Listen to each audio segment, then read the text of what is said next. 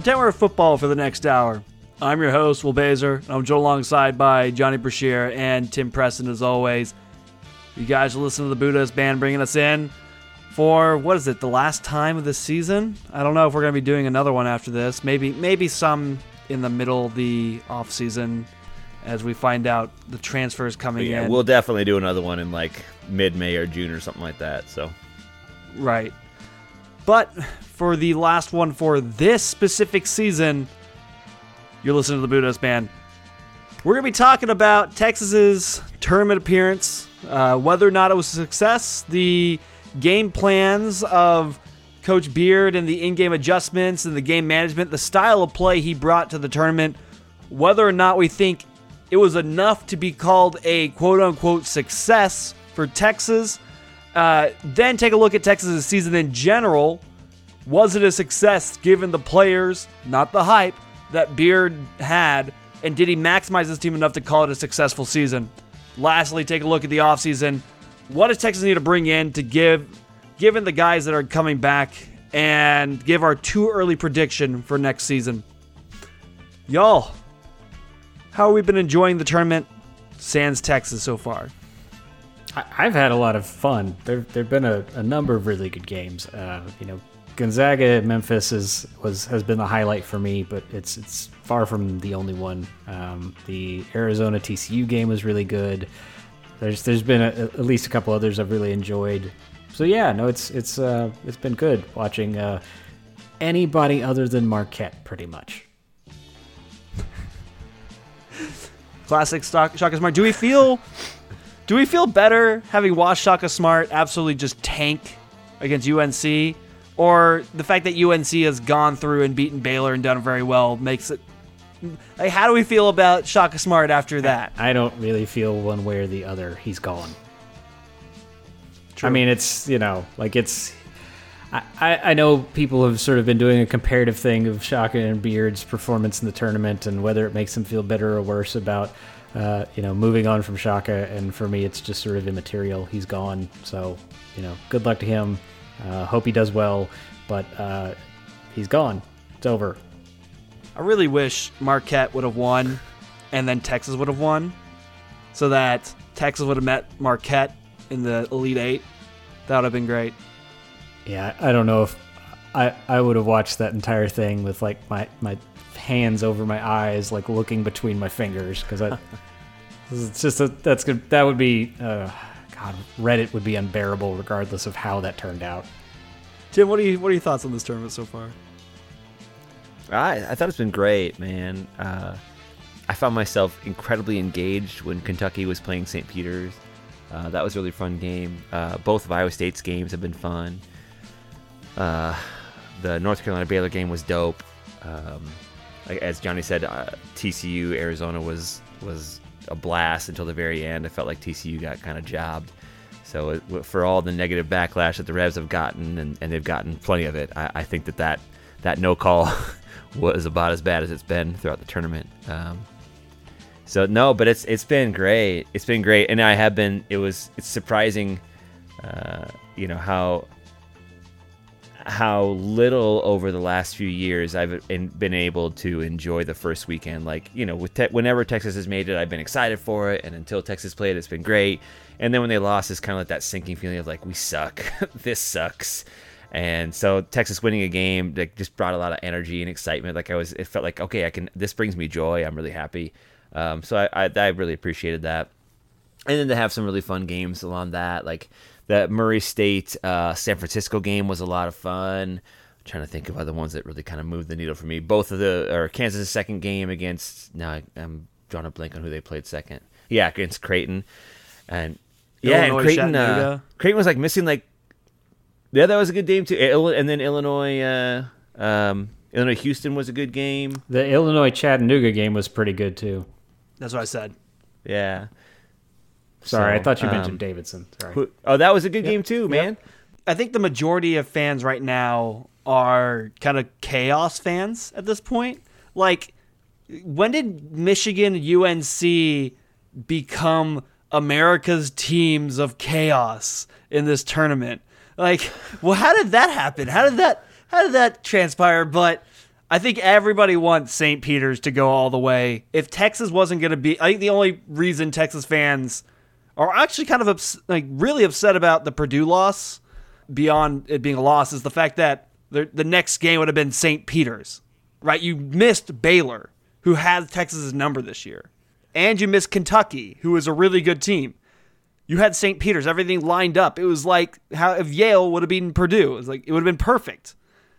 But I think now everybody's like, come on, St. Peter's. Make us not regret this. Make us not regret this. Then they're going to get housed by 38 points. Yeah, they're gonna get shit on. But Yeah. like you guys said, every one of these games have been entertaining, including the ones Texas played in. The Virginia Tech game was incredibly entertaining, given the fact that Brock Cunningham gave them a last second breath of of air with a seven point turnaround. It, but beyond Cu- that, Cunningham it was a- Mountain was a little bit empty right around then. It was an incredible game for Texas fans and the Texas fan base to just kind of get a jolt of energy. But looking directly at that game, what are you guys' thoughts on Chris Beard's performance in that game specifically? I, I think the game plans for that game to keep Virginia Tech's only really big weapon, which was the three, uh, keep them off that three line, was fantastic. And really, they just said, hey, beat us inside, shoot over our guys. Uh, we don't think that you guys have the athleticism to do that. And they didn't. Yeah, it's uh I mean it's pretty much that the thing that everybody pointed to and sort of part of why Virginia Tech was the one of the trendier 6-11 upset picks uh, was that they can shoot the three uh, really well and you know they don't shoot a high volume of shots just because their tempo's as slow as Texas but um, they do shoot a pretty high a re- reasonably high percentage of threes and they can make them and so um, Texas basically forced uh, forced Virginia Tech uh, off the three point line. They said we're going to run at you, we're going to stay up on you, and if you beat us, we hope our uh, bigs can keep you in front of us and and make those shots tough inside. Um, it also, you know, there there was a drawback that it made Texas more vulnerable to back cuts and, and that sort of thing than, than they normally are. Um, but you know, you kind of have to take the good with the bad. You're you know when you're making a strategic decision like that there's always going to be drawbacks so um, yeah I, I thought their defensive game plan was sound uh, and they were definitely the more physical of the two teams um, and and it just seemed like it kind of wore Virginia Tech down as as the game went on. And by the end they, they just didn't look like they had a, a ton of fight left in them uh, you know as long as Brock stopped hitting dudes in the face. From from the end of the game versus TCU, which Johnny and I talked about during the last pod, uh, those last eight or nine minutes in the second half of that game were pretty jarring because of the lack of personnel rotation and just how poorly that went. And then the first two or three minutes against Virginia Tech happened, and Texas was slow, kind of lethargic, just looked a little bit nervous. And I want to say they, they scored like two points in the first four minutes or whatever it was. I was like, ah, shit. And then, you know, at that their first time out, or not first time out, one of the first dead balls with that, Jay subbed in, Devin subbed in, and I think Disu subbed in, although it may have been Cunningham. But he replaced three of the guys, and and sometimes he'll do that, and they'll get a couple of minutes, and then boom, he's right back to the starters. But all of Jase and Devin and Brock and Dylan got uh, big minutes. Like they were all like at least in the teens, and I was really pleased with that. It felt like he was trusting his bench. Texas was playing a pretty decent tempo. Um, and, and, he was rewarded because I thought Dylan had maybe his best game of the season. I thought that Jase played very, you know, with great energy, hit some shots. Uh, Devin played, you know, moved the ball well, and it was one of those things like, all right, all right, look, look, you, we we can trust these guys, right? We can we can see how they are able to bring something a little bit different, at least a different look than what Courtney, Andrew, and Marcus do.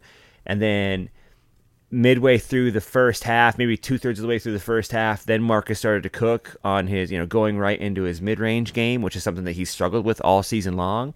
And all of a sudden he wasn't. And then the floodgates open. And by that, I just mean like as soon as he started hitting that and it felt like Virginia Tech had no answer, then we had more room for Timmy and Christian on the interior. Then we were getting even better looks from the outside, which Texas ended up shooting for 10 for 19, I want to say.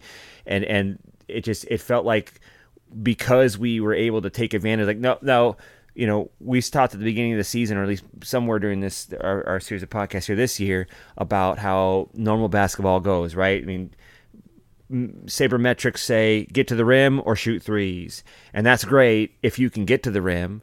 But we just really can't. but we have to find something other than just shoot threes.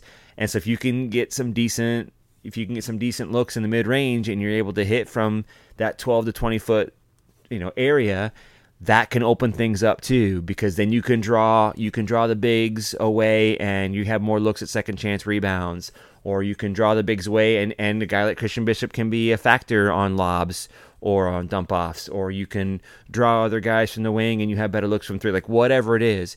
But you have to have that that that dynamic option to be able to open up the defense and force their rotation. And if you are not hitting in the mid range and you're not getting into the rim what else is there? They don't have to honor you if you can't do those things. Well, when they do, you saw what it looked like. And I thought Texas, even in a game that was relatively, you know, moderate in pace, still looked comfortable.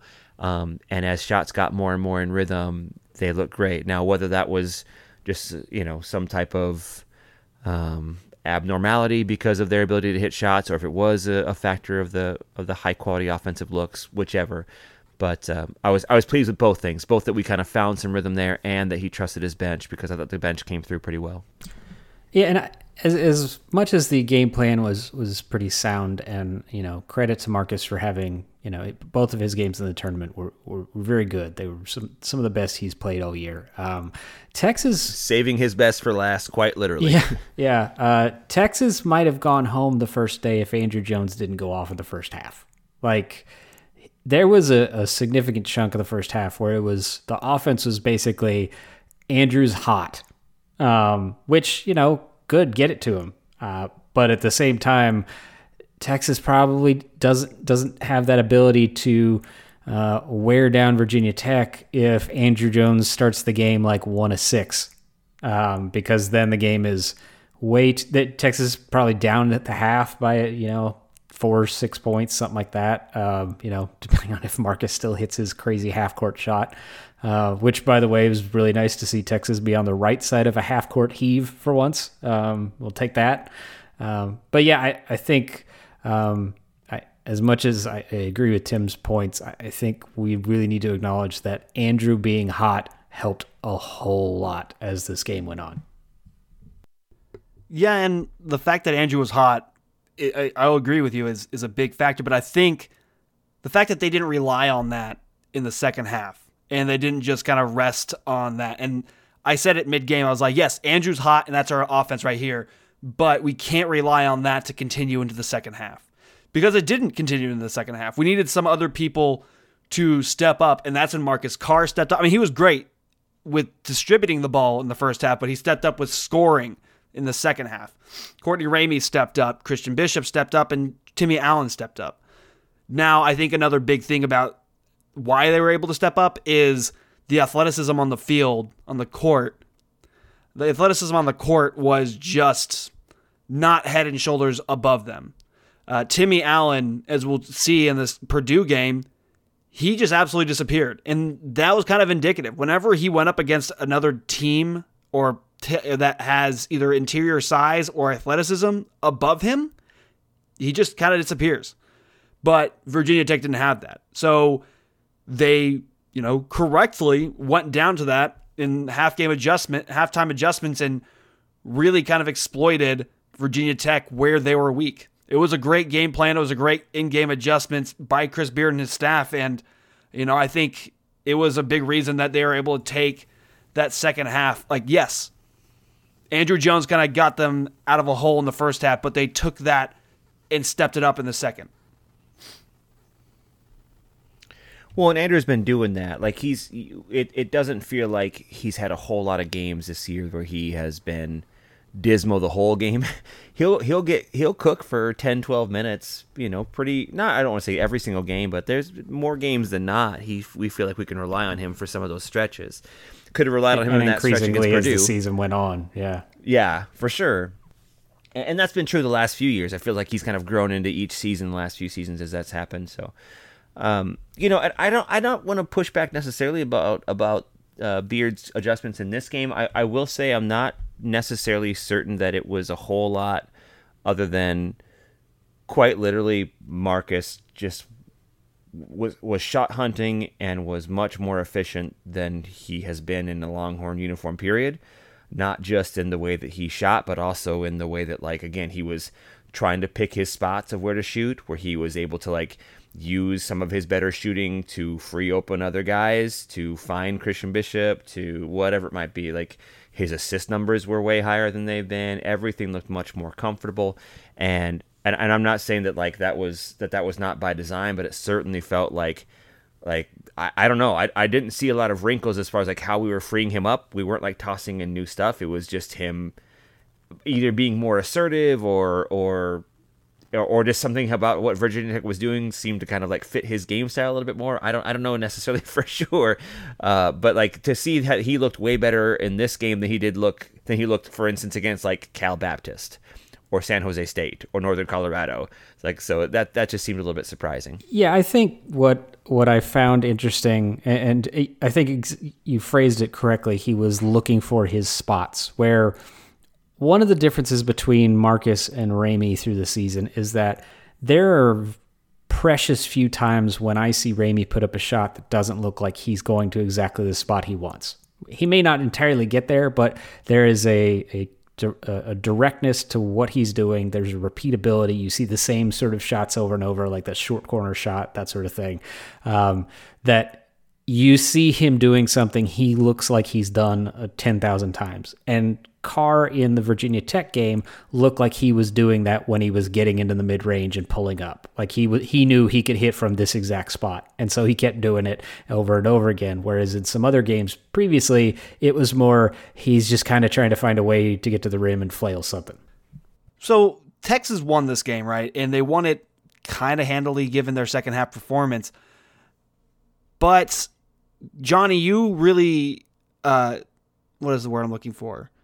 You but you talked about this in the last podcast, talking about Texas versus the Q1, the, the Q1A and the Q1B. Virginia Tech, kind of actually a Q2 to Q1B team. Uh, really more Q1B.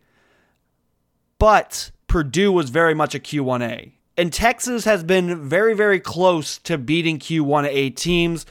See Kansas the second time, see Baylor the second time.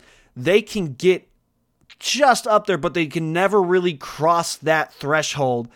And that's kind of a, you know, what you're going to get with Chris Beard. Chris Beard eats the ceiling to raise the floor so that you know what you can get, right? You're not going to lose many games you shouldn't lose. You're not going to lose a game to a Q3 team, right? You might lose a game to a Q1B and maybe a Q1, Q2, maybe a Q2 team, but you're never you're never going to lose to Q3, Q4. Well, I, I do have to make one minor note that Kansas State was one spot out of being a Q3 loss. Well, okay. I mean, I think it's. I think your point is generally correct, um, but I, I, wouldn't necessarily extend that to Q three. Like every once in a while, that'll. You're happen. not going to get yeah, the embarrassing he- he- loss. You're not to. You shouldn't lose to ACU. You shouldn't be losing Right. to what Radford, right? So Sure. that's generally what he does. Is he kind of raise he raises the floor, but he eats the ceiling. And because when you don't, you know, let your players play on offense as much, and you don't let them, you know, Create. when you don't let them create, have the freedom. right? Yeah. then you're going to basically eat the ceiling of your team. But you control it. You're controlling every variation. And we saw it in Purdue. Uh, that's another example of, hey, that, you know, Texas had this ceiling. The ceiling was the ceiling of this year, and it was pretty damn hard. They could they almost got over it, but they just couldn't quite do it. But I think Chris Beard's game plan going into this game, aside for what he did with Trevion Williams, was pretty good. I think it was pretty similar to what you saw with Kansas and Baylor, which is take away a guy like Jaden Ivey and really limit the rest of the team and say, "Hey, we're gonna we're gonna see if you guys can shoot over us." And Edey did okay. Williams did much better. But I, I really kind of liked the, the game plan going in, but the game management and adjustments in game left something left us wanting. So, um, I, am gonna set the, the the game adjustments aside for a minute and talk about the game plan. That I, you know, when you are playing a team like Purdue, um, just like with Virginia Tech, there were choices and consequences to those choices. Not, not, no defensive game plan is without its drawbacks, right? And you and you were effectively gambling that whatever choice you make is going to win more than it loses, right? Like you know, with Virginia Tech, they wanted to run them off the three and hope that they don't burn them at the rim, right? And it worked out. Uh, with Purdue, they have too many options for you to take everything away. So the question was, do you uh, try to keep the bigs from uh, getting the ball in the low post? Do you do you actively try and deny those passes? Uh, do you you know uh, try and trap to get the ball out of Jaden Ivey's hands? Like there's there's a, there's a number of ways of doing this, right? And their game plan was basically. Um, I mean, it was kind of similar to Gonzaga in that they were like, we're not going to double the post if we can at all possibly help it. And uh, we will hope that our guys, Bishop and Disu and, and whoever, can can limit those guys enough.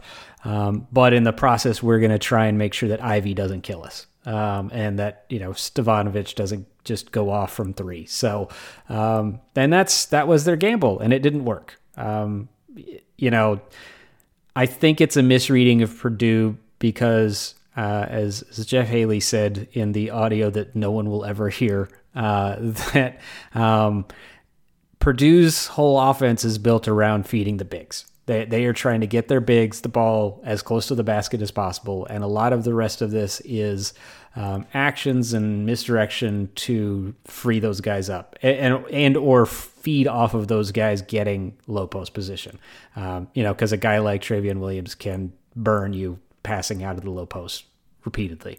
Um, and you know, just frankly, it didn't work. Um, and it took Texas way too long, in my opinion, to start doubling the post. And then when they did, they didn't do it very well. They didn't come from like the the, the weak side or the blind side to try and you know, like when they, in the past there have been times where they would double the post and it would be a guy like Brock coming in from the blind side to try and poke the ball out, right, rather than an obvious trap from the coming from the middle.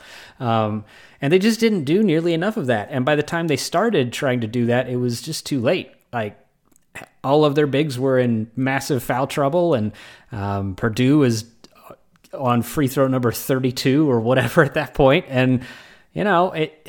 It, it was a uh, you should have done that uh, about 20 minutes back, man. Um, so I I understand what they were trying to do, but it just didn't work. It, it just flatly and, didn't and work. And kind of to go and, against to myself, be, it did lead to the ginormous foul different foul uh, free throw differential, right? When you're trying to go one yeah. on one with a seven foot four guy or a guy who was a All American last year you're gonna draw yeah, fouls. A, a, large mountain or a slightly smaller mountain, yes. Um, and, and, you know, it, I well, we can get into the free throws at another point, but um, the the the whole game plan just. I understand not wanting to let Jaden Ivey go off, right? Because he is a dude that if you don't face guard him with someone like Ramey, he's probably going to go get 27 with without a lot of trouble. Um, so I get it, but at the same time, um, when you are four minutes into that game and you see that the refs are calling things pretty straight up uh, in terms of low post contact, and you know you have a you do not have enough bigs to handle their guys, you need to do something. And they didn't. They stuck with the game plan that they had, and um, it ended up costing them. All right, I'm gonna be, I'm gonna be a little negative here, because uh, I, I understand, I agree with Johnny's assessment about about how they defended. But here's the thing: the play is you you play a guy like Edey straight up with high pressure it's fine if you just have one person because you make him you make him adjust against a single player 15 to 20 feet out, heavy ball pressure when he's got the ball, and say, all right, big man, use your feet, use your ability to put the ball on the floor to try to get around us and and like avoid a smaller guy coming in a trap or you know, or just like someone who's quicker than you beating you to the spot or whatever. And he Edey did a fine job, but I would not say that Edey murdered us. But then we did the exact same thing against Williams, which was so stupid it was infuriating. Like I was, I was literally sitting in my basement, like, what are we doing? We played him heavy ball pressure, like like straight up man, like in his grill, 18 feet out. This is a homie who shoots like 52% from the free throw line. When he gets the ball, you sag off, like you play off of him, and we didn't over and over and over and over and he smoked us over and over and over.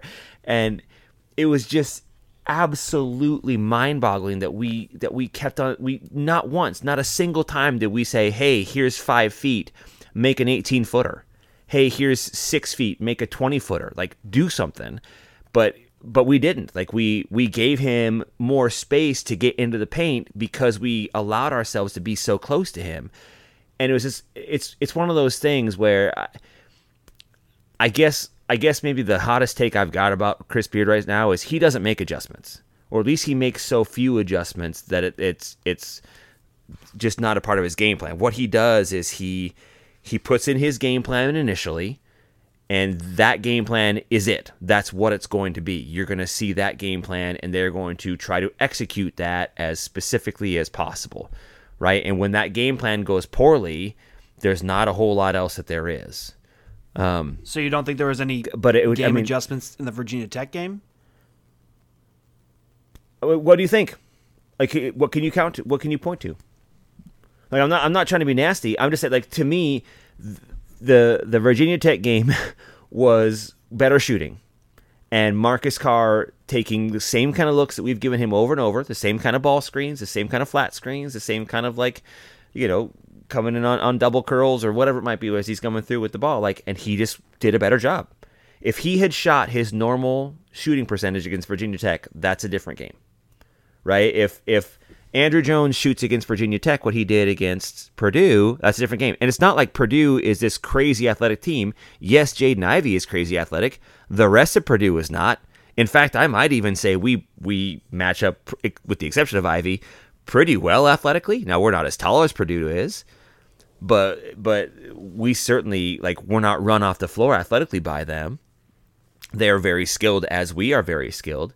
But I do not look at what the game plan was like, wow, what an incredible wrinkle. We gave the ball to Marcus Carr. Marcus Carr has been the primary ball handler the entire season. He just hasn't done some of the same things. Like this is like this is what it's been. Even yeah. even when we were lamenting against some of the non-conference guys, like this is what it's going to be. Like this is what Marcus like. My guy shot 39% overall from the floor for the season. Like that was his overall shooting percentage.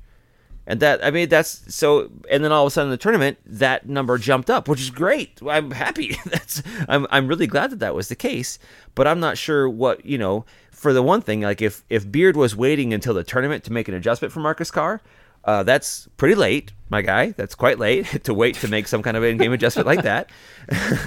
Uh, but don't, don't but, want him to have any film. Don't want him to have right, exactly. Like it's pretty, you know, like 6D chess or whatever, right?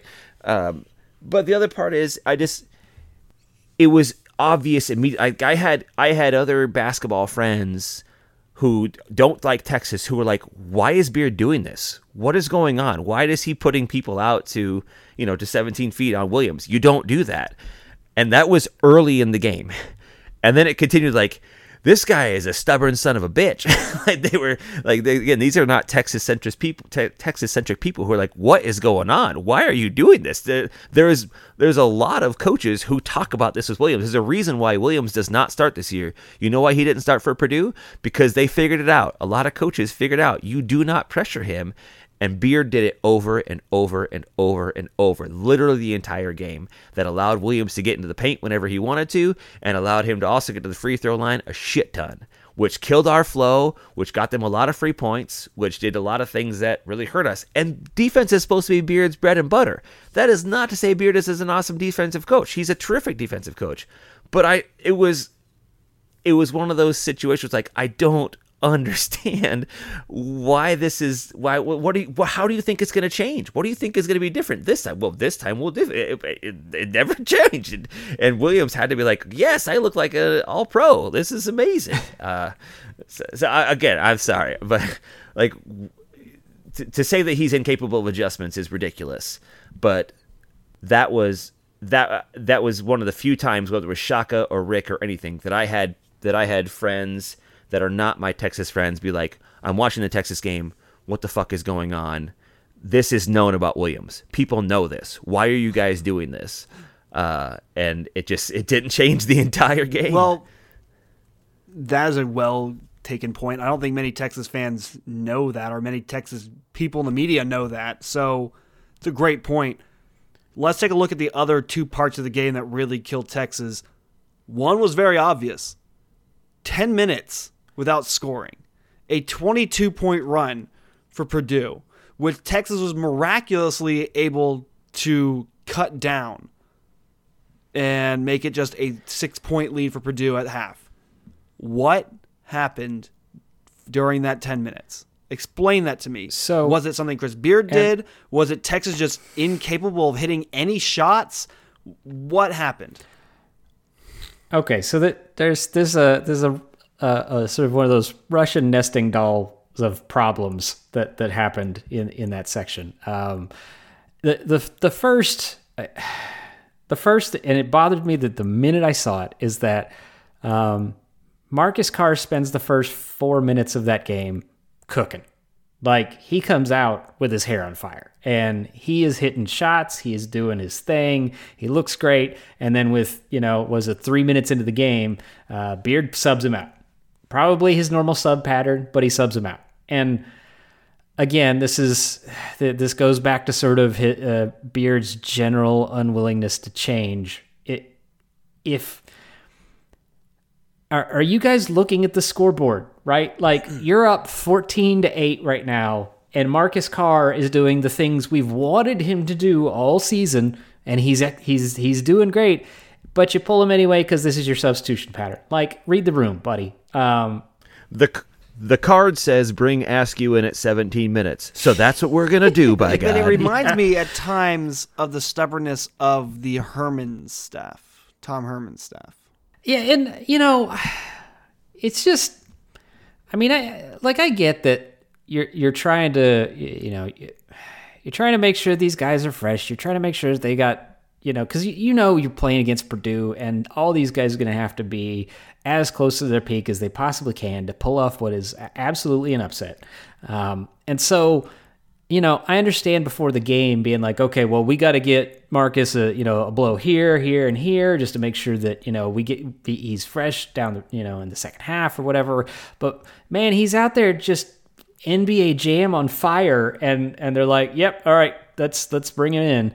And that's that's when the 20-0 run started. Is they they took Marcus Carr out. He was point number 14 and they took him out and they didn't score for another 10 minutes. Now, he wasn't out for that entire time. He was out for about 3 minutes before they put, put him back in. Um, but it was it was maddening to me to see that. Um, and they didn't and, they didn't take him off the court after that. He had 37 minutes on the game. Yeah, that was yeah, it, it was like the you know that it's like some kid took a cookie out of the cookie jar and took a bite and then realized, uh oh, mom's going to find out and went, I'll just put it back in the cookie jar. It's fine. so, um, yeah, it, yeah, that frustrated me. So, w- one of the things, um, and again, I'm going to bring up Jeff Haley because he is the one who I've heard say this more than anyone else is that uh, Texas likes to defend itself or Texas likes to guard itself. And uh, what he means by this, I think I might have explained it in the last podcast, but basically what it means is um, if you look at Texas's defense, the no middle defense, their goal is to keep you on one side of the floor. Um, they're they're trying to make you easier to defend by making sure you can't get the ball around the horn and, and change sides multiple times to, to move the defense around. So I went back and looked at. I, am going to call it 17 possessions. It's uh, I'm a little loose with that term because there were times when there was like okay an offensive rebound or maybe they, there was a foul and they uh, you know inbounded the ball, so I counted as a second possession or whatever. But basically, that Texas had the ball 17 times in that 10 minute run, and nine of the times they did not cross the the middle of the court one time. They they either they would come up on the right side, usually on the right side, sometimes on the left, and they would run all their offense on that side. And Purdue is not a great defensive team, but it's to make them look better when you're not making a move. And so that's that's over half of the possessions in that in that time frame that ended with uh, you know Texas not moving the ball around the floor. So there's that, and I, and I, I'm going to use this as as a launching point for my other Marcus Carr related complaint. Um, which is that one of the announcers, uh, uh, Marie Antonelli or whatever her name was, Debbie Antonelli, something like that, um, who I generally liked uh, as as a as a commentator. Um, she noted uh, correctly that uh, you want to send Marcus to his left if you're trying to keep him from being uh, a shooter, because he tends to pass more when he's on his left and shoot more when he's on his right.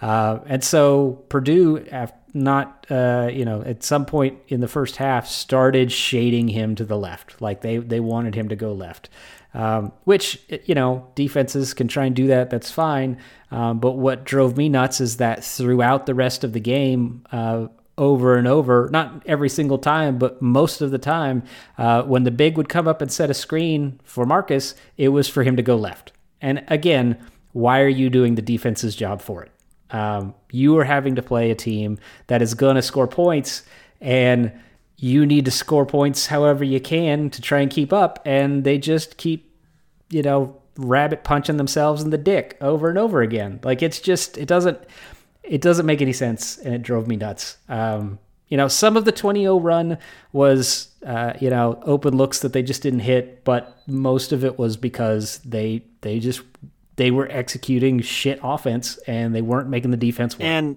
yes, again, they part of that run was they didn't hit a lot of open shots. I mean, Jase Febres is what he's a three and D guy who doesn't play three, who doesn't hit threes and doesn't play D.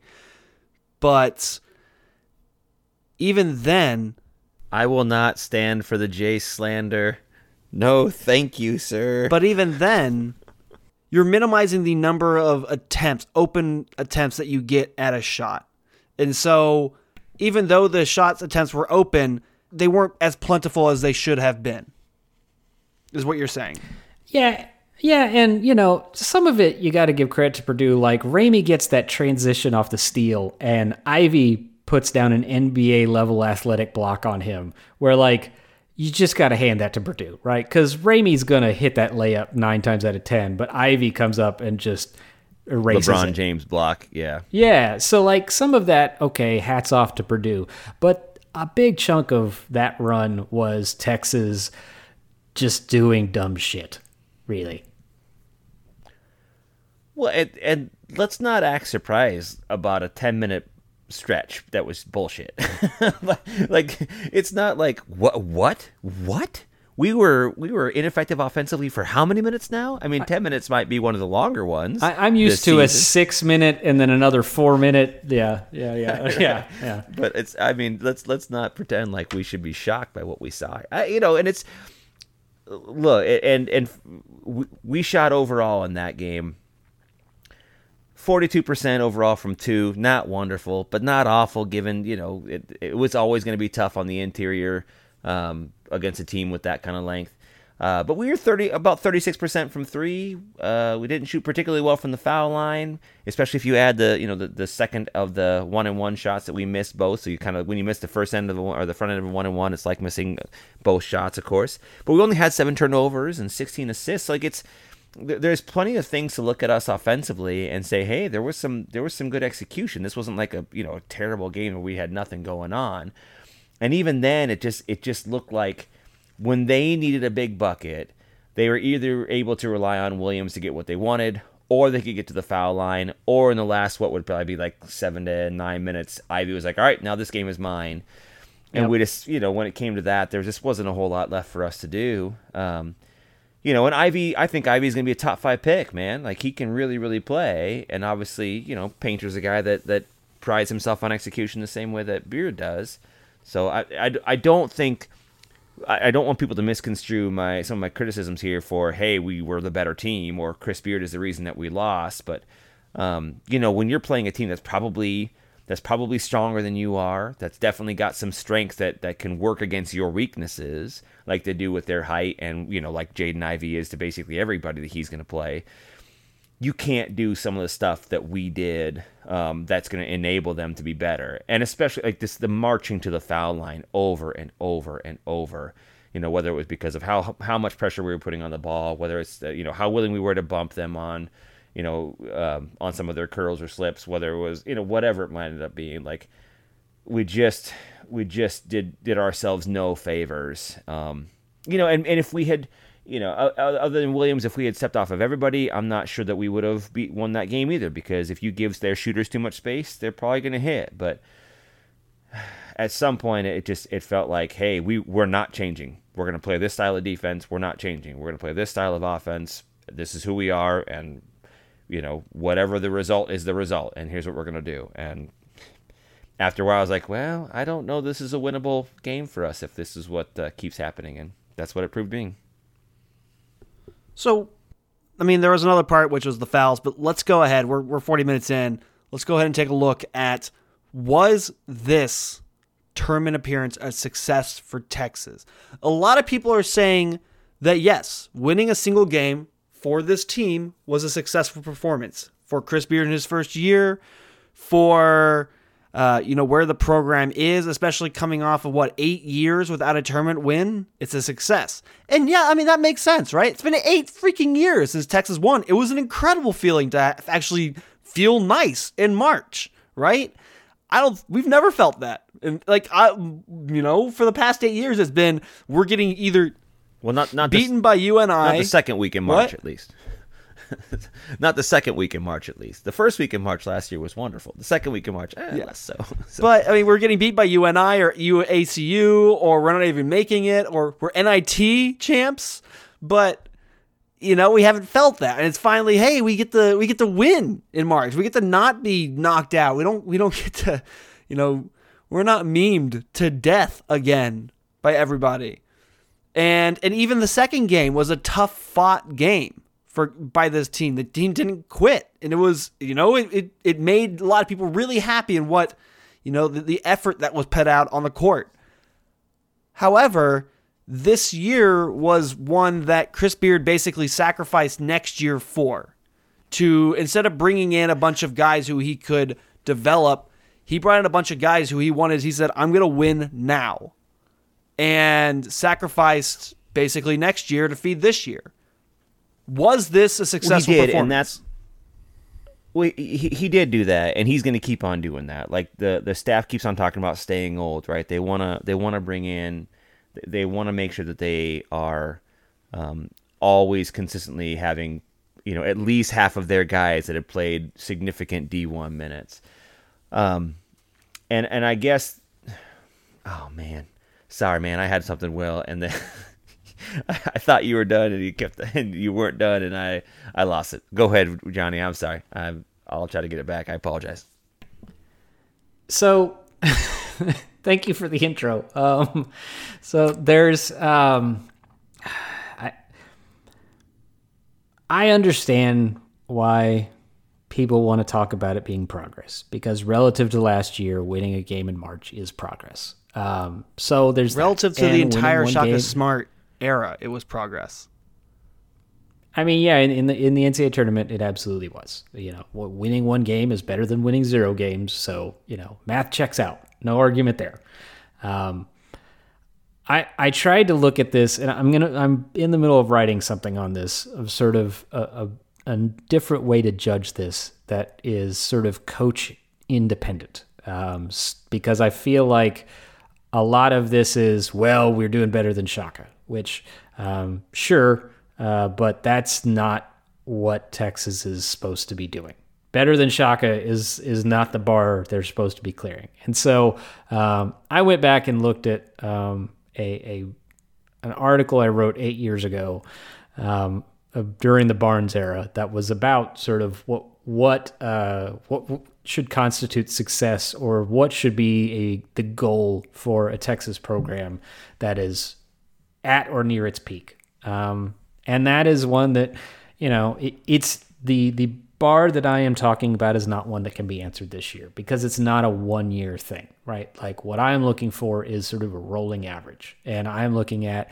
Um, I want Texas to make the tournament about four out of every five years. I want them to make the Sweet 16 uh, about half the time that they make the tournament. You know, things like that. I, have got a couple more, uh, a couple more metrics in there, um, but based on that, no, not a success because they didn't make the Sweet 16. Um, but again, it's one year, right? Like this is the first year of his program. Um, the the the bar I'm looking at here is a multi-year rolling average kind of thing. So this is not uh, an indictment on on Beard or a, a prognosis that he's never going to reach that point or whatever. But um, but no, I don't think winning one game in, in March is enough. That's not uh, that's not what Texas should be. Um, I, I, think if uh, if under any other coach who was not in their first year uh, started the season top five, ended the season just barely in the top 25 and got bounced in the second round of the tournament, people wouldn't be like, "Oh yeah, successful season. This is a good step." Like they they'd be annoyed and probably, you know, a little bit upset about it. And I think that's probably the accurate way to be. Um, because this is not, you know, just because the dude before you lowered the bar does not mean it it shouldn't be reset to where it's supposed to be, right? And so um, I, it is absolutely uh, correct to celebrate them winning a game. That you should you should celebrate every time uh, your team wins uh, any game in March. But that doesn't mean that this season or this tournament experience, uh, this tournament appearance was a success just because they won a single game. That's that's not where I think Texas's bar should be the entire world replaced most of their roster last year. Will, do you know how many basketball players were in the portal last year? No, but just g- give me your, give me just give me give me a guess, and we'll just see. Just give me a guess. Say it again. Five hundred. Fifteen hundred. there were one thousand five hundred players in the D one portal last year. Tons. I mean, uh, just uh, just a, a staggering number. Tech's top four scorers were all portal guys. Um, a team like Marquette, uh, five of their top six scorers were portal guys. Obviously, for Texas, we had a number of guys that were that were portal guys. Guys like Brady Manek at, at, at North Carolina. Guys like the guys that uh, the big guys, uh, the Groves kids at uh, at, at OU. Like like this, the whole world portaled. So as Johnny said, from that from a standpoint of like people saying like he replaced his entire roster. College basketball replaced their entire roster this last year. That was what it was. Now there were some blue bloods that didn't, like North Carolina, you know, kind of picked and chose. They got the Garcia kid from Marquette. They got Manek from OU. A team like Duke obviously brought in a bunch of freshmen. So did a team like Kentucky, right? And there was some of that stuff. But like by and large, college basketball programs across the country replaced almost their entire roster. And who was ranked number one in as far as the portal recruiting class? Us. We were. And I would I would say that you could probably argue that uh, that Texas's returning guys, you know, bringing in our you know bringing back our backcourt of Andrew and Courtney and Jase is pretty good. Like, like, like compared to a lot of teams, that's pretty good when you say that we've got that that building block to kind of go off of. Now, I'm not going to complain about Chris Beard not bringing in the right guys or say, like, oh, why did he bring in Timmy Allen? Well, Timmy Allen's good. Why did you bring in Marcus Carr? Like, everybody in the country would have brought in Marcus Carr. Why did you bring in, you know, Christian Bishop or whatever? Like, like I get it. I, I'm not going to sit here and, and, and, and pick nits about, like, well, there were other people available. That's not what it's going to be about. But I will say, I feel like Beard gets a lot of respect and a lot of, like, leeway for bringing in all these guys when again there were 1,500 D1 portal athletes last year. The whole world was re- was replacing their rosters. But where where I have consistently felt like this entire year that I'm going to give him the benefit of the doubt is that he's bringing in two five star guys and a guy that can really shoot. And two of the guys, Arterio Morris and Dillon Mitchell, are would right away immediately be the best athletes that we have on the team. And if he's going to talk about staying old, that's fantastic. If you can consolidate staying old with the kind of dynamic athletes that he's bringing in. So the kind of guy that we were missing this year, I do think are some of the guys that he's brought in. Now he's the biggest other piece for me. We've got to shoot better.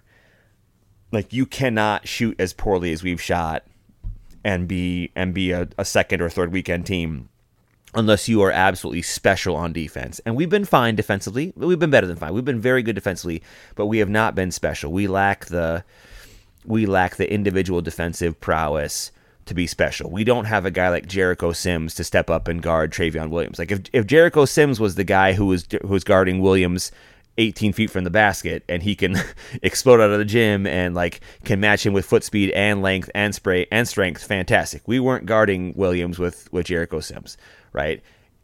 Now is beard going to be able to bring that level of athlete in? Does he even want to? Is he going to bring in the level of shooters that you see at a school like ucla this year or like villanova or baylor last year does he value that? Or is he going to identify guys that can that can play both ways like that? Is he going to be willing to sacrifice some defense to bring some shooting in? These are questions we just don't know. We don't know. And and while I I definitely think that he needed to show recruits and he needed to show this fan base, especially as we move into the Moody Center, that hey, take us seriously. We are a serious, legitimate basketball team. Winning in the tournament is that, right? Like really good basketball programs lose in the first round. That happens. Kentucky, that happened too, right? Um, LSU's been terrific the last few years, but that happened to them. Wisconsin lost to Iowa State. Wisconsin's a very good basketball program. You know, up and down. Baylor was the national champion last year. They lost in the second round, right? There's no shame in losing in the second round. But um, I do think it was a success from that standpoint. But anyone that says we are definitely on the right track, we Beard is absolutely the right guy, what he's doing is is for sure the right way. I, it, there's just not enough there.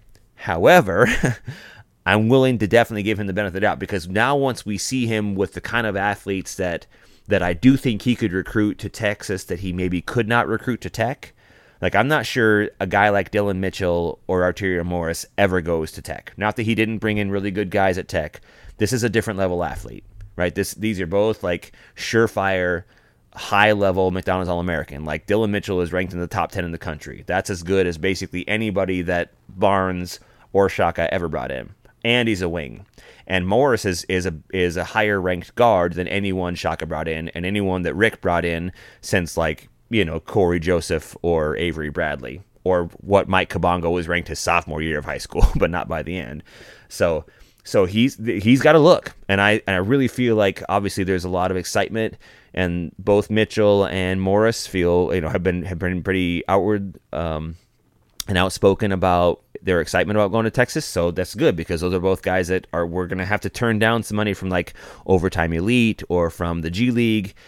So Beard is coming through and, and like following through with that. So that's a very good thing. But um, but yeah, we'll we'll see. There's there's man, I, I just I'll just stay stay consistent with my with my phrasing of like he's got work to do. He's got work to do. He's still got to prove this. Like like his his method is is not as as cut and dry and and perfected as people maybe would like to believe with that. So sorry for such a long diatribe, but it would have been super cool if we got Keyonte George. But anyways, was Texas season a success given I mean, given the tournament, given the guys that Texas had on their team, did Chris Beard maximize his team enough to call it a successful season?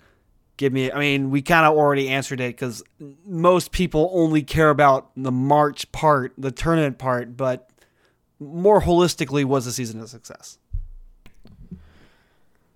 Well, um, give me a quick answer, or I guess we can. This can be an hour and thirty minute podcast. We'll be good. Yes, fine. Sorry, yeah, sorry. We'll just, it's, yeah, it's already on its way. We'll is, do this, it.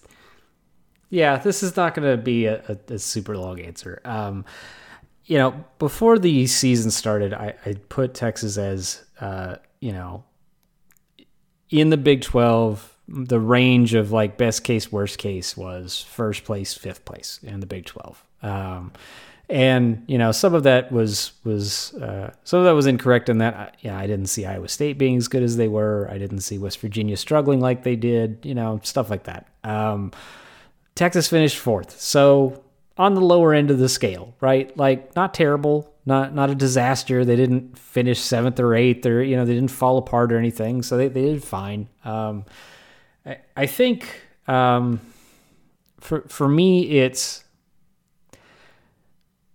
the success is is it's less about um, I want to say it's less concrete to me because my feeling is that the typical Chris Beard team is going to be about like this in a in a sort of normal year.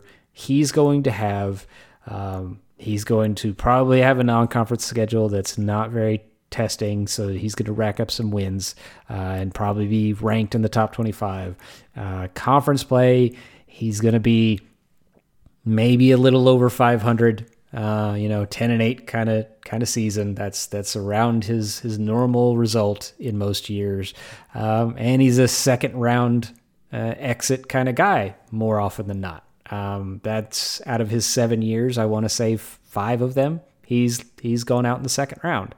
Um, and that's what Texas was this year. So uh, for me, that kind of if if that is what he's going to be year in year out, and it is way too early to say that's who he's going to be, but if that is who he's going to be, that's not enough. That's not a success at Texas, um, in my opinion.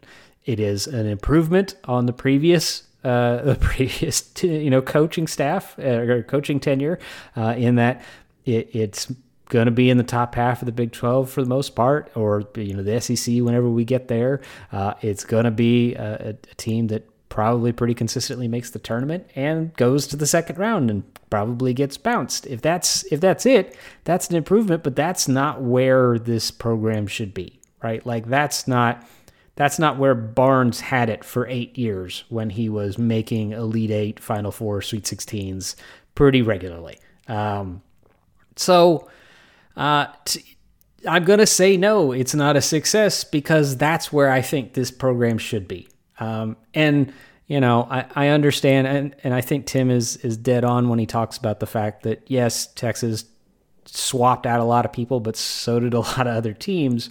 Um, but this is this staff also brought those guys in. So the shortcomings of this team were because this pro this coaching staff brought these guys in. Like it's not like Chris Beard came in and he had nine dudes and only had could only had like two or three spots to fill, right? Like he this this was immediately his team for, you know, 80% of the roster is his team. So this is how he wanted it or had the best he felt he could do this year and it frankly wasn't a great team. It was a good team, but it was a flawed team that had, you know, like you talked about, it had a very defined ceiling and a very defined floor.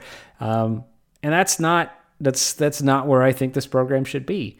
Um, but at the same time, he has time and he has the ability to change this course. He it's you know there's very few realms out there where he's not going to get at least like four years to really figure things out and get things rolling, um, if not more. Um, so he's got plenty of time. This is not. Um, this is, and I want to be very clear about this. This is not me saying this is absolutely what it's going to be going forward. Um, but the the closest analog to this Texas team was last year's Texas Tech team. In if you look at their tournament resumes, if you look at their tournament results, if you look at you know a, a lot of different angles, it's basically the same damn team. And so um, I I am going to need to see him change things going forward to think he that that he's going to to exceed that going forward. For a not very long answer, Johnny. Tim? Well, that that was about half the length of Tim's last answer, so I feel like it was still True. pretty short. Yeah, that's fair enough. No, I don't. That's that's that's the answer. They, it's so if for five million bucks, man, for for what we're paying Beard, this was not a success. Is it acceptable? Sure, it's acceptable. Is it understandable as far as the circumstances and the fact that we brought in guys that a lot of people thought were going to be high level transfers that were good but not great? I'm not going to blame him for that. There are some things that I'm going to applaud him for. There's other things this season that I'm going to ding him for, and that is what it is. But if so, like like like the rest of all the Shaka stuff, like he when Shaka came in and the cupboard was full, you know, when Felix was a senior and Holland was a senior and Lammert was a senior and Ibeh and Ridley and they brought in Davis and uh, Roach and like you know like it was there. Shaka looked pretty good, and then everyone goes, it looks pretty bad. Would Beard have had this that kind of year this year if all he brought back was Ramey, Jones, and Cunningham and Febres, and then like did not have the portal to kind of figure everything else out? Yeah, probably. This would have been a really rough, a really really rough year if not for that. But you know, fortuitous or you know, fortune favors the the bold, I guess, or the brave, and and it, it worked out for Beard but I, I don't I don't you can't convince me that this was anything other than like yet again Beard's high floor low ceiling. So if if if we look back in 5 years and this win is followed by a sweet you know another second round game next year or a sweet 16 game next year and then maybe a down year and then another sweet 16 after that then then I guess that will kind of prove this as a as a as a step in the right direction and another kind of brick being laid on the path that we need to be. If we look back next year and it's it's Chris Beard's seventh year at Texas Tech, essentially, then uh, then I'm not I'm not gonna say anything more than like yeah, then this then this exactly kind of who we thought he was.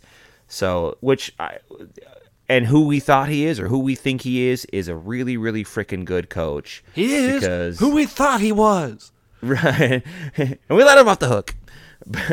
but uh but for 5 million bucks with the resources that we have, with the connections to AAU teams that we have, with with the fact that this brand can bring in guys that I really believe that we can bring in, um, no, no, it's not a success because you know so let me ask you this will and i know this i know it's kind of silly because the, the money would have been doubled probably. But if or i'll ask both of you or either of you whatever. If calipari had said yes or more accurately if cdc had said like yeah we're going to go to nine and a half million to bring in calipari and he loses in the second round would that would you have considered that a success? Nope. No and neither mm. would have i. Right. Nor would have calipari and I don't think that, you know, and I think something like sentence three or four of Beard's initial press conference was that he wanted to be what kind of team? Monday night program. Monday night program. he that was not like that was not Kirk Bohls asking him that. That was not Chip Brown saying like, "What do you think, coach? What are your aspirations?" That was Chris Beard saying, "This is who we're going to be and what we're going to do." So the man himself who is talking about what kind of program he wants to be and what it is we fell far short of that in both the regular season and in the postseason. But it's year so, one, so we have we're given time. Well, sure, ab- absolutely, but but there's there's other there's been other examples of coaches like Mick Cronin, I believe went to the Final Four year one. So this shit happens. Now comparing us with that is not is, is silly, and I'm not trying to say that that's what it's going to be. Why isn't he John Wooden? Right, of course, and that's that's of course a very a very ridiculous notion to compare anybody against. But I do think like, look, you come away from UCLA thinking like, oh my gosh, Cronin's our guy. This is let's do this, and like like he's he's got it. Kind of in the same way that I'm sure Tech felt about Beard when he was there. Do you feel like if if if I give you a million scenarios of what's going to happen next, how comfortable do you feel saying like, oh yeah, Beard's going to get us through Elite Eight? Like like like if you had to bet money on it, would you say, "Yep, we're going to get there," or would you say what, it's next, just as likely we're next, not going to get there next year? No, no, just like I'll give you in five in years, general? like in, in the next five years, will Beard get us to an Elite Eight? Do you yes or no? I don't know. I, I my my hunch is no, but if Arterio Morris works out, yes. But he's here for a year, man. You got him for a season, so that that yeah, means you're I, saying yes. Next year we're going to get there. We're going to have the shooting next year. I Yeah, mean, okay. you know, the way I look at it is it, the, the reason I hesitate on that is because you know this year, if Yale beats Purdue, Texas is probably in the Elite Eight because you know, you know, like it, and it's not. It doesn't mean that Texas was any better or worse than they were, but Right. the, the draw worked out how it is. Or you know, Bruce Weber, who got what three extra years out of his Kansas State deal because he missed one seed Virginia uh, due to a historic upset, the, right? or Like, the, the two Scott Drew yeah. years where where the highest seed or like the lowest seed he played in the in his two Elite Eight runs was a ten seed. Like he never played Yeah. anyone higher or lower than a ten seed and going to Elite Eight twice. So yeah yeah so like yeah so that's that's why i hesitate i i mean i don't and, and we we can get into this in more depth some other time but i i have my, my concerns about Chris Beard are not about his uh, ability to coach or his understanding of defense or anything like that.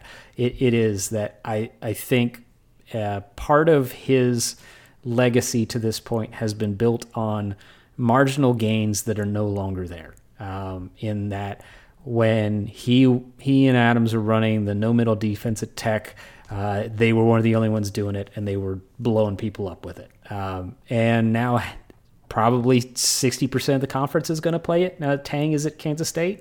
Um, already half of it at least. Uh, so everybody knows it. And they're knowing they're figuring out how to, how to counteract it. So it's not as effective as it was. Um, also, everybody's in the transfer portal now. Like every coach is mining the transfer portal. Um, There's over 600 I re- today. There's over over 600 right now. well, not just the players. I mean, all the Oh, yeah, coaches. yeah. Like, uh, there's, you know, there was an interview with Eric Musselman in, uh, recently where he basically said, "We're not really getting in the transfer portal as much anymore because there's so many people fishing those same waters that there there are now people that like he wasn't even sure would be starters in the SEC or high level guys that are now talking to like half the SEC because everybody's in the transfer portal. And so like if he doesn't have those marginal gains, if he doesn't have those little, you know, those advantages that he had before, he's got to figure out how to generate advantages somewhere else. And I don't know that he can do it.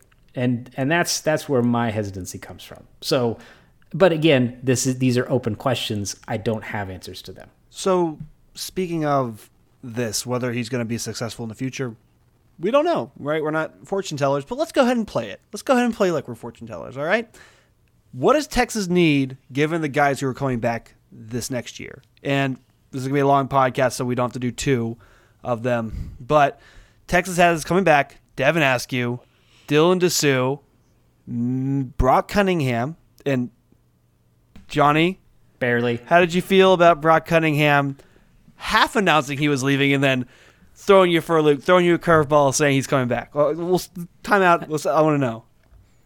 I, I feel like uh, that was done specifically to, to mess with my emotions because he's a goon in, in all phases of life, whether it's on the court or off. And uh, he took my heart and ran it behind me and poked it out of my hands and then wrestled me to the ground and then took the ball away. And then he handed it back to me. And then he accidentally hit you in the Um, face with his elbow, but he pulled it back fast enough so that it wasn't. Right. It didn't look Yeah. like it was. It was on Yeah. purpose.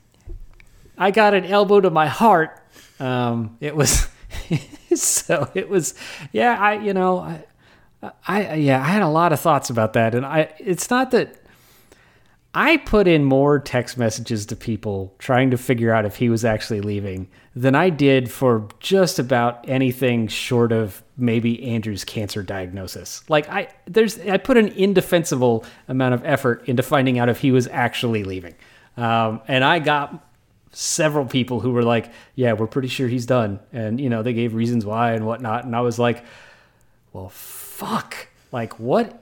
What the hell is going on in the program? If if Brock is leaving with you know a year left, and then he's like, "Oh, just Jk, lol, I'm I'm coming back. Got got a master's degree to finish," and it's like, okay, all right, that. I mean, I'm glad you're back, but the fuck, man. So, on top of Brock Cunningham, you have two guys who you want to keep an eye on, right? Timmy Allen and Courtney Ramey, who are those the most important recruiting jobs for Chris Beard this offseason?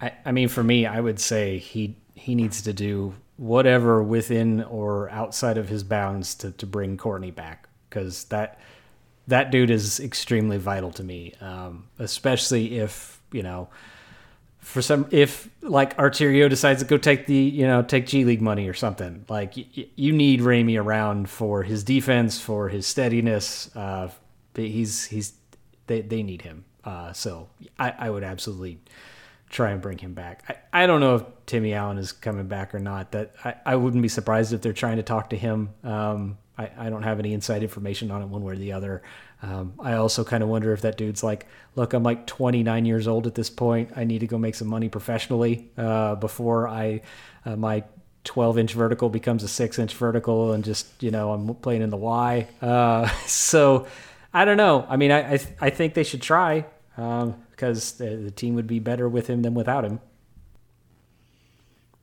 Yeah, I think so too. But I don't. I'm I'm torn with Timmy Allen because I'm not sure that we want him absorbing any of Dillon Mitchell's minutes, or I'm not sure that you can play both Mitchell and Timmy Allen at the same time because that's two guys that are not really going to be high percentage shooters from deep.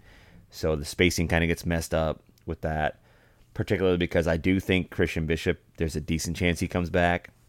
So like, he, he got better this year. Like he really did. I, I thought that he progressed maybe as much as anybody on the team. So from from a from a personnel standpoint of the guys that we think are returning, uh, I still don't think Ramey's coming back. I still think it's more likely he doesn't. I'm not sure what his you know name, image, and likeness opportunities are. I think Timmy's got some decent ones. You know, he's Timmy's so boisterous. Uh, you know, he's he's obviously someone that's got a tremendous personal story, or at least a story that you know is very sad, uh, but an opportunity to kind of like make some make some leeway with that and use that to his advantage in whatever would be possible. Which hey, kudos to the guy for that if that's something that he can do. But it's just gonna be it's gonna be interesting because I'm pretty sure we're gonna end up with at least five or six new players. Now, where whether those guys are are from you know different college programs, because we've seen a lot of different programs. Um, with coaching changes already, that's going to increase as the next week or two goes on so who sticks with their letter of intent, who doesn't, which you know capable guys from you know like I want to say Lofton just left Louisiana Tech. Uh, there was a guy from Nebraska that just declared he was going to keep his eligibility, I believe. So we'll see what he decides if he gets you know whatever draft grade. So it, it, there's there's some question marks that will still be there, but I just think it's I just think you know until we have a clear idea of who's going to put their name in and what our actual high school recruiting class looks like. Because you could tell me that we are going to add three more freshmen next year, and I'd be like, "Yep, that makes sense." Or you could say, like, "Okay, it's just going to be Mitchell, Morris, and Brumbaugh." I'd be like, "Okay." so it's it's there's so many question marks, um, but I think for the most part, gun to my head, if you had to ask me who's going to return that could leave, that like could actually be finished, I think Cunningham's going to come back, and I think one of Allen or Bishop and that's at this point that's all I'm gonna that's all I'm gonna say. Not beyond that or, Di- or Disu. Oh, and, well, I think yeah, I don't think Askew and Disu have the options the other guys do, unless I mean, because maybe those guys could go pro, but but like they can't transfer. You know they because they'd have to sit out a year. So if they're going to sit out a year, I'm not sure either of those guys have the real pro aspirations that a guy like Timmy would, that a guy like Andrew or Courtney would. Like I think Andrew or Courtney or Timmy could go anywhere from the G League to basically anywhere around the world and command, you know, decent level six figure salary immediately. I don't know that Askew or Disu could do that right now. So those guys probably they don't really have a choice other than to stay in college for a while. Brock's probably the same way. So so I just I, I'm not I'm not sure about guys like that. So So then given the guys who you have on the team coming in next year, the three freshmen and the three guys who we know are returning, what are you looking for in the portal? What skill sets are you looking for in the portal? Players, skill sets, positions do, does Texas need for next year? What am I looking for, or what do I think Beard is looking for? Both. What does Texas need, and what is Beard likely going to do? We need we need rim protection because at this point we are still looking at a year where our where our biggest, most athletic players are going to be probably Mitchell and Bishop if he comes back, and if not Bishop, then it's only Mitchell right now, and that that's it. I mean, Disu if he's healthy, and he looked really good against Virginia Tech. Will Mitchell come back? Look, no, no, no. Dillon Mitchell. I'm sorry. It's not Trey. Trey's gone. Don't. Trey okay. Mitchell is not a part of the equation. Sorry. So Dillon Mitchell, the, yeah. the freshman coming in, um, he needs a rim protector and he needs shooting. right? That's the biggest thing that we need it right now because because nobody coming back, nobody unless it's Ramey. But even with Ramey, like we'll see, like nobody coming back as a dead eye shooter. Brumbaugh, the the freshman coming in, who's ranked like I want to say like mid 90s by the composite, is the closest we have to, to a pure shooter coming back. We have very little shooting now. Morris can shoot, Ramey can shoot but we don't have guys that are going to come in and say like this is who we are like my identity is as a shooter he he just he has to bring that if he doesn't if he does not bring in that level of shooter then he is damning himself to have to to have to have an elite defense. Like not like a good defense an elite defense to be the kind of team we want to be. And i just you know, that's it's tough to say like okay we're only going to be successful if we're a top five or top three defense in the country. That's just that's tough to be. There's only a few of those teams right? So um, there's only three or five right. yes. so I, I think we, we we need rim protection. We could use we could use a wing scorer um, and as much shooting as we can get so you know whatever else beyond that i guess we'll see what he's going to value but yeah, I, I, think the you know sort of the issue here is that the the guy so one of the things that Scott Drew did well, which I I hate having those words come out of my How mouth. How dare you? How dare you? I know it's terrible. um, is that he had a knack for Baylor getting burned by a dude who's a really good shooter in the tournament, and that dude showing up on Baylor's team the next year, right? Like, so maybe what Beard needs to do is go hit up uh, and start tampering with Virginia Tech something fierce, uh, because uh, he does need shooting. The, the, but the problem, I guess, with with Beard or the the thing that I need to see from him is that he needs to understand. Like a lot of times when you get these guys who are you know these like sort of six foot shooters or whatever, they don't defend very well. Uh, they may not be as athletic. They they got some drawbacks, right? But the the point is that they shoot the shit out of the ball. Um, Beard being as defensive minded as he is, um, he is going to have to make some sort of compromise with himself in, in that he's going, if he's going to go this route, he's got to be like, okay, we may be giving up some defensive capability when this guy's on the floor, but we really need him for offensive spacing. And and to date, he hasn't really done that. So he needs to, if if he's going to go in the portal and look for one of these 40% plus three point shooters, he's got to play him, right? Like he's got to actually allow that dude to fuck up defensively and still play him because he needs his shooting. And I, we'll see if he does that or not. Um, I, I'm, I'm not super optimistic, but again, it's only year one. Let's go ahead and really look deep into our crystal balls here. How does Texas do next year? What do you? I want a prediction now. I want a too early prediction for Texas. I don't care that we don't even know who's on the floor next year. How do they do?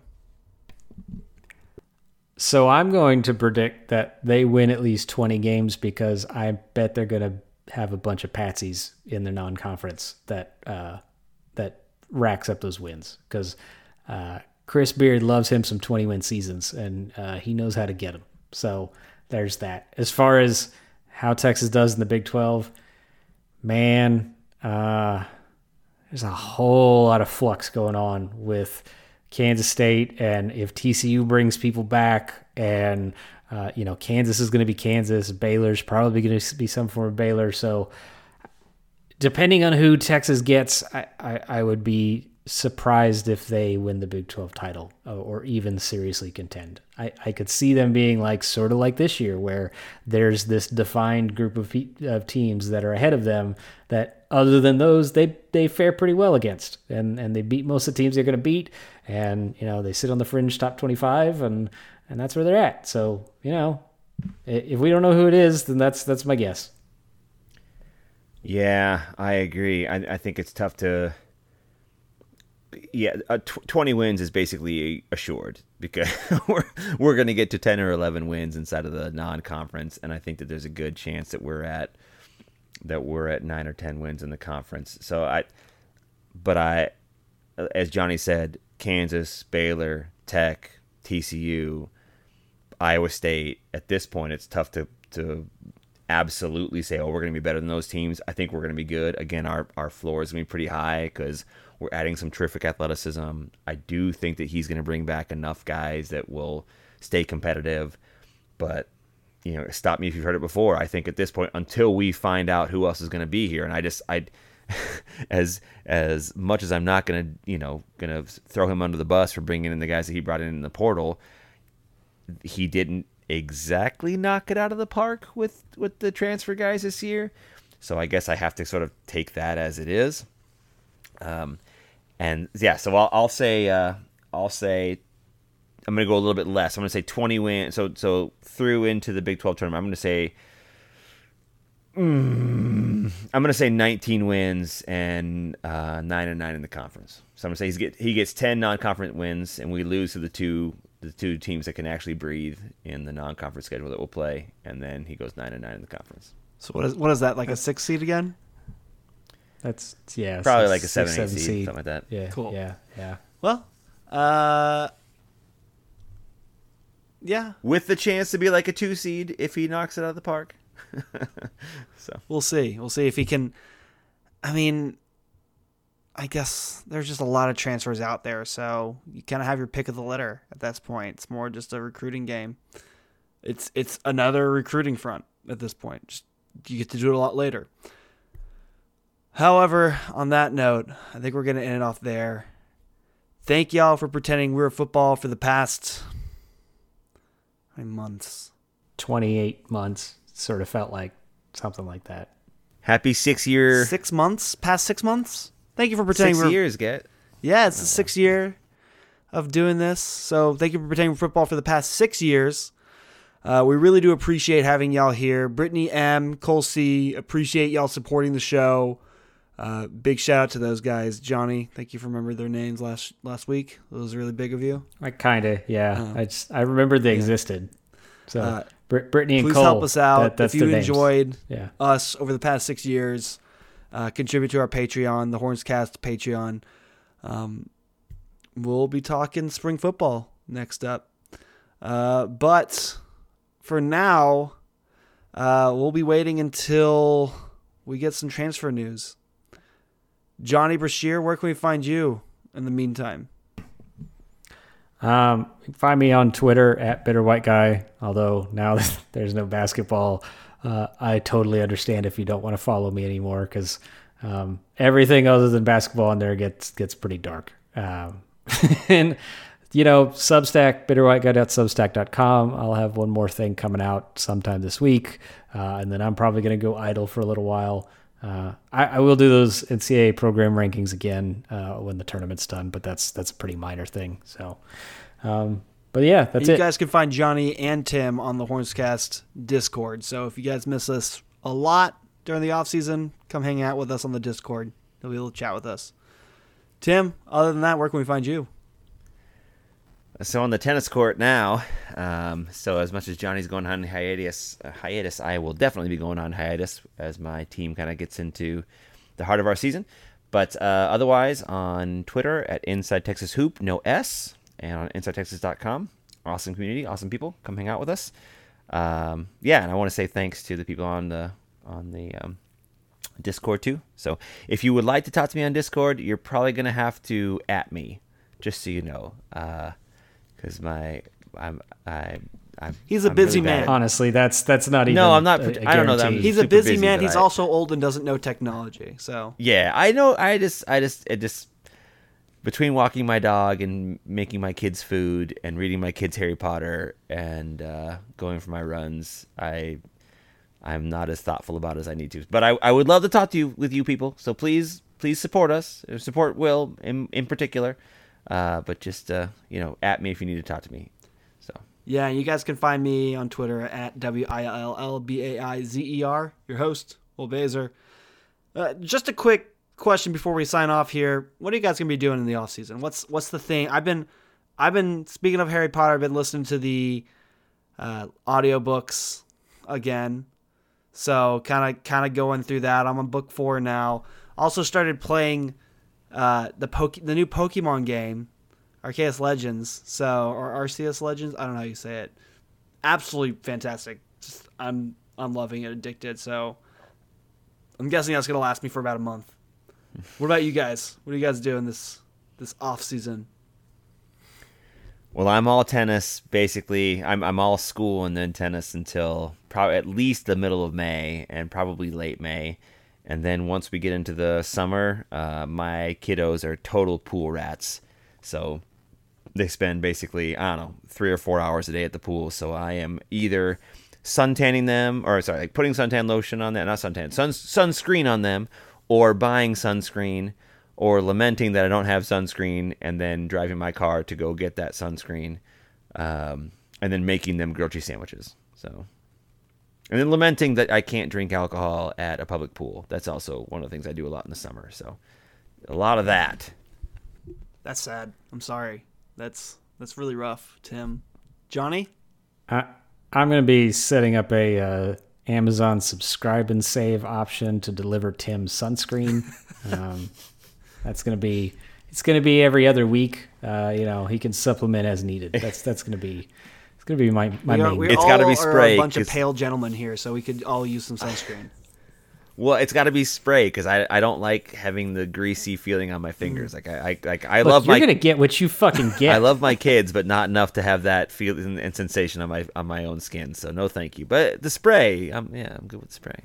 How how about you just hand them the lotion and be like, "This is from your your uncle Johnny, who cares about you way more than I do.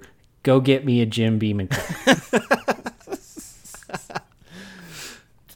I never thought of that. Incredible. Cool. This is change my, changing my life here. Yeah. Well, well we're also taking requests and any suggestions that you might have for what we should be doing over the site over the summer. Uh, specifically, Johnny. Johnny's really looking for for things to do because other than getting Tim's sunscreen, we, we, we don't know. He, he's not. He doesn't have much I- on the docket. I do a pretend we're anything. Like if you guys want any different podcasts about different, like if you want us to talk about video games or like pretend we're something else, like pretend we're I don't know primetime TV or something like that. Like this could we could we Pretend could do we're some uh, non. Yeah, we could do some non-basketball stuff if you guys have anything that sounds fun. Like I don't, I don't even know. Like Will is the gatekeeper of all this stuff. Like may like maybe when we talk about eight listeners, that's what it truly is. I have I have no clue. So uh, if there's more than eight listeners out there, and you'd like for us to like, if you care about what we have to say about anything else, I would talk with Will about this with something. Uh, like we were talking about Pokemon stuff before we hit record today. So if that sounds fun and you guys are nihilists or masochists or whatever, and listening to us talk about bullshit sounds amazing. Yeah, that could be fun too. We just we we're here for you, people. This sounds Like sounds the great. bullcast. Nihilists or masochists. That's our target audience right there. Yeah, I, I would imagine. Texas so. basketball fans. Hurt me, nothing matters. All right, guys. Oh, my nipples, they hurt. they hurt when you twist them. I don't I don't know. I don't know what, how that goes. Anyways, we'll end off on that note. Thank y'all for pretending we were football, and thank y'all for listening. We will see y'all in a few months. Hook 'em. Hook 'em horns.